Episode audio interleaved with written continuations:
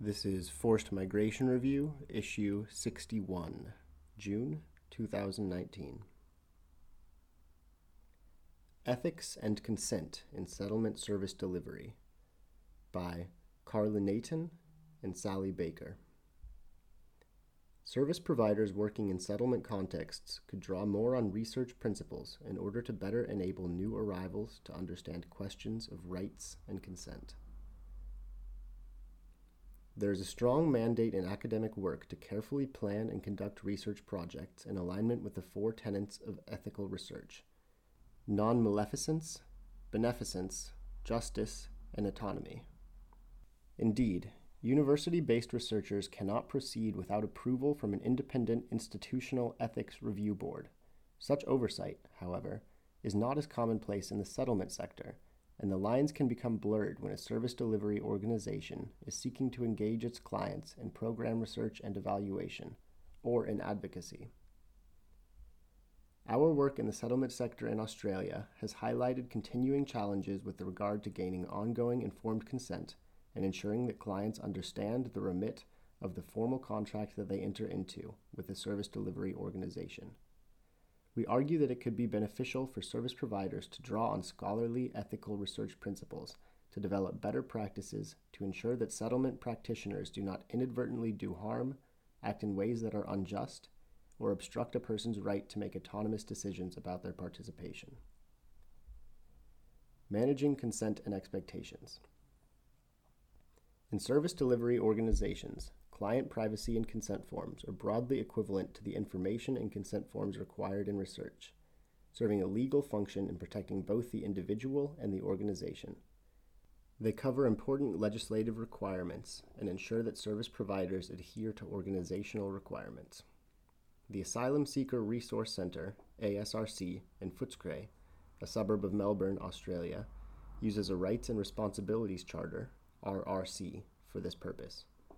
The RRC is a form developed by the organization for internal use that new members sign to consent to the collection of their personal information and to authorize the organization to share this data in certain ways in order for appropriate wraparound services to be provided. The form also clarifies the expectations for client and service provider engagement, namely rights and responsibilities. When an individual accesses ASRC support or services, they are required to sign the RRC, which is available both in English and in a number of community languages Persian, Dari, Malay, and Urdu. The RRC should be explained in a language they understand, using an interpreter if required, so that they can confirm that they understand their rights and responsibilities. We argue, however, that many clients would not risk challenging the terms of the contract or refusing to sign the document due to concerns about losing access to services. In terms of expectations, when a focus group was held with 11 program participants in February 2019 to determine the participants' experience of the ASRC's Women Empowerment Program, an ethical challenge emerged around how to recognize their contribution. The majority of the women are either on very low incomes or are unemployed.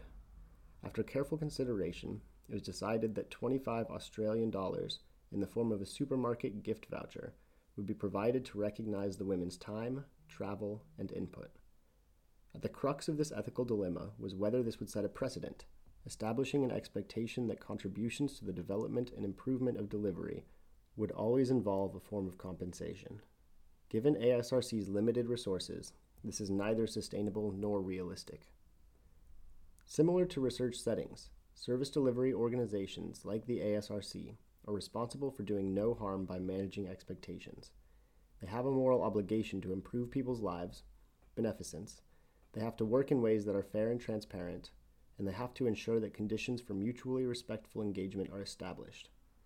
In addition, service providers have a responsibility to recognize the power imbalance inherent in soliciting information from vulnerable communities or people seeking asylum, whose opportunities are constrained by virtue of having limited access to resources. In particular, being reflexive is paramount.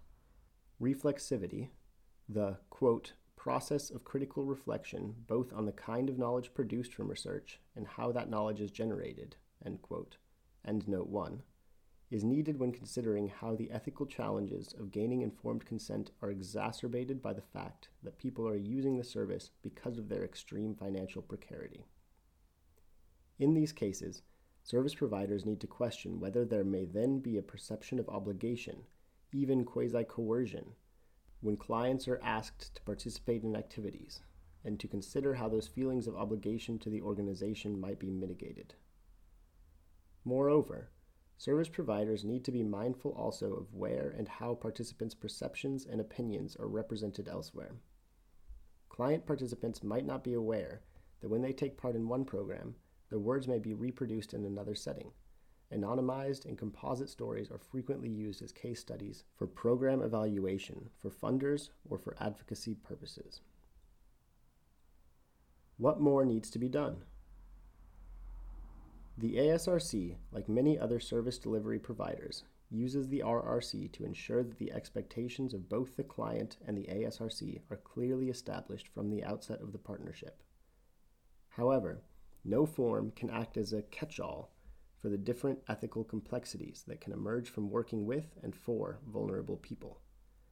In the ASRC, we promote the following to ensure informed consent. Bullet point 1 Be culturally aware. The RRC is a long and difficult document. It may be unfamiliar, and its nuances may be hard to appreciate for people from different cultures. Bullet point 2 Understand English language barriers to comprehension. Paraphrase the main points in plain English, clarify and check for understanding, and use an interpreter if a person's grasp of English is considered insufficient for informed consent to be given. Bullet point 3 Be trauma informed and trustworthy. When people are under stress, their memory is impaired and they may not remember signing the RRC or recall what it contains. Give them a copy so that they can read it again. Bullet point 4. Ensure client consent is continually negotiated and recognize that the client service provider relationship will change over time. Bullet point 5. Provide options and choice. Individuals accessing support should understand the range of ways they can be involved and that they can both opt in and opt out. By reiterating choice and agency, the service provider can share its power with the clients or members. We end by suggesting that settlement service providers could benefit from forming oversight committees, similar to university ethics review boards, but less standardized and more informal, that could meet to discuss and offer guidance on the kinds of ethical challenges that we have described here. There are many examples of good, ethically informed settlement practices. However, without working collectively and having conversations about ethics standard practice, settlement service providers run the risk of inadvertently doing harm. By Carla Nathan at carla dot n at asrc dot org dot au. Empowerment Pathways Program Manager, Asylum Seeker Resource Center, at www.asrc.org.au, and Sally Baker at sally dot b-a-k-e-r at UNSW dot edu dot au. Lecturer in Social Sciences, UNSW Sydney at www.unsw.edu.au.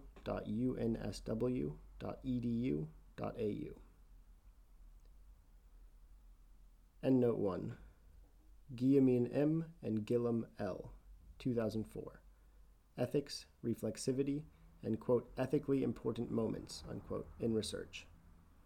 In Quality Inquiry, Volume 10 2, pages 261 to 280 available at bit.ly slash capital G U I L L E M I N dash capital G I L L A M dash 2004. FMR is an open access publication. You are free to download, copy, distribute, or link to this article as long as it is for non commercial purposes and the author and FMR are attributed. All articles published in FMR are licensed under a Creative Commons Attribution, Non Commercial, No Derivatives license.